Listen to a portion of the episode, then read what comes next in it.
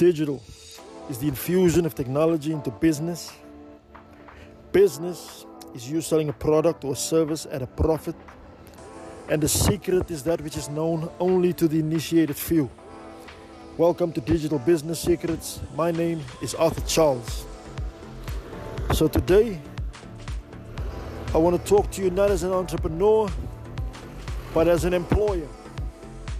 So, as somebody that's active in the digital marketing industry, I spend a lot of time on this social network called LinkedIn.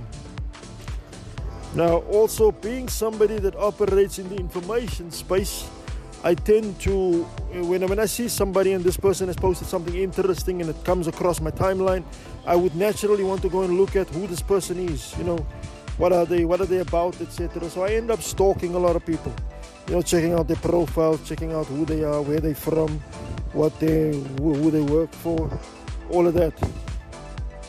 So I do that quite a bit um, on LinkedIn. And what I find um, when I see some people is that somebody's worked in a in a gym as a sales consultant. Then they worked in insurance as an administrator or an actuarial assistant. Um, the next thing they worked in a logistics company in dispatch. You know, and the one, the one is maybe two, two years, another one is four years, then another one is maybe 30 years or five years, whichever. And I cringe when I see these things. I cringe and a lot of people don't understand this. There are two things there that um, that um, that um, what's the word, man? That kind of that make you cringe. Let me say it like that. Two things that make you cringe. The one is a lot of people have in their LinkedIn profile they have like in the space of say three years they have 10 positions listed 10 positions I've been here from this time to that time, boom, boom, boom. Then I've been there from that time to that time, boom, boom, boom. Then I've been there from the. So if you've hold, if you've held ten positions, and you know this, the economy is not in dire straits, and you know, and the particular industry is not in dire straits, and all these positions, it's not it's not necessarily the same thing. So it's not like you've been a, a receptionist at this company for three months, and another company for 18 months, and another company for two years. You know, it's not something like that those are things that make that put an employer off, completely off.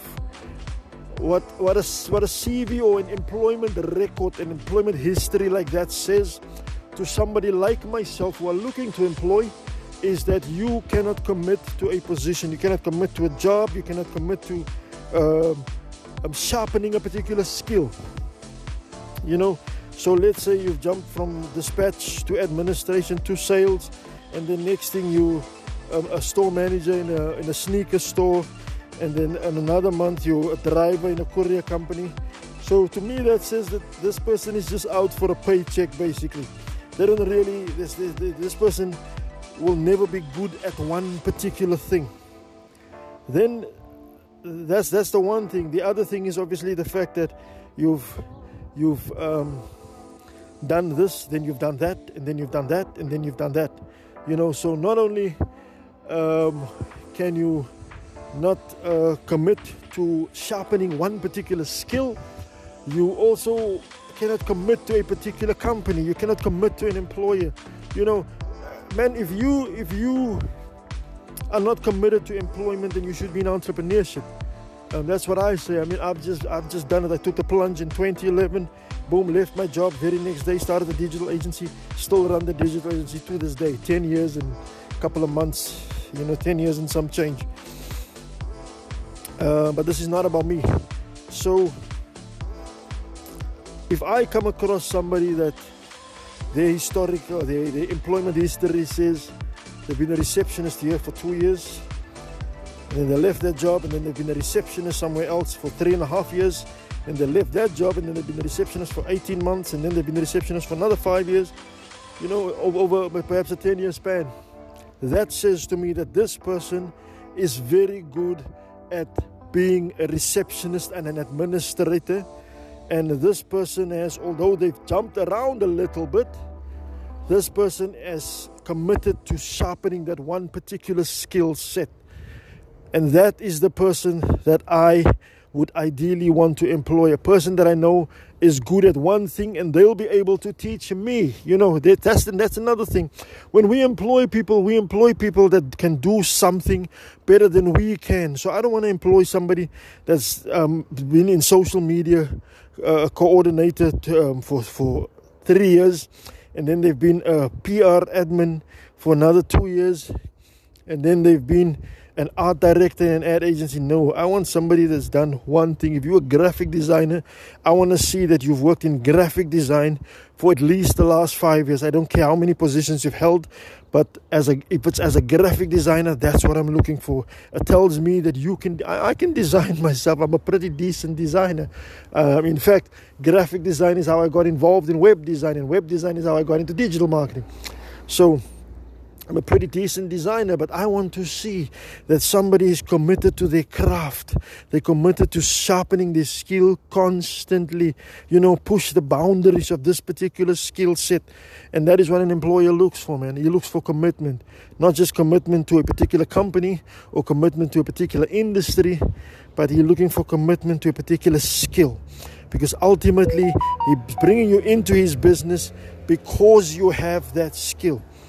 So, man, if your if your employment history looks like you know like a rummage sale, then I would suggest you go and. By the way, on LinkedIn, just like on a CV, it's always good to look at maybe the last 10 years of employment, maybe the last five years of employment.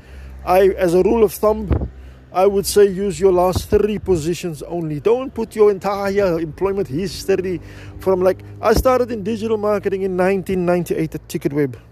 Now, fortunately for me, I have um, how many? I've got TicketWeb, then I have uh, MTN, and then I have Cytec Supplies, and and then I have my agency that I'm in now. I briefly did a stint with the largest education provider in South Africa, but that was also in my capacity as the founder of um, the Fluence Agency. So I've got four things only on my on my employment history. So for me, it's okay. From 1998, which is what 23 years ago, um, 1998, yes, 23 years ago.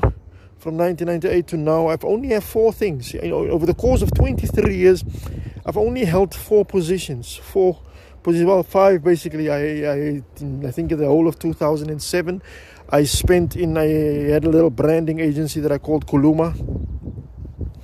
I ran that for a year, but it was an informal thing. It was more me freelancing.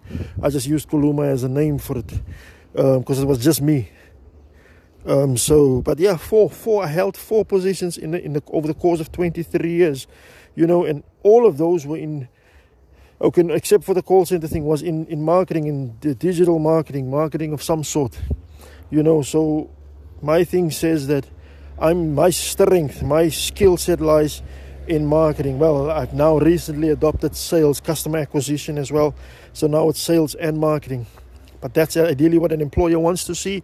That is, you, if you own a business, that is something you should look at as well. People that are committed to a particular skill and not committed to a paycheck.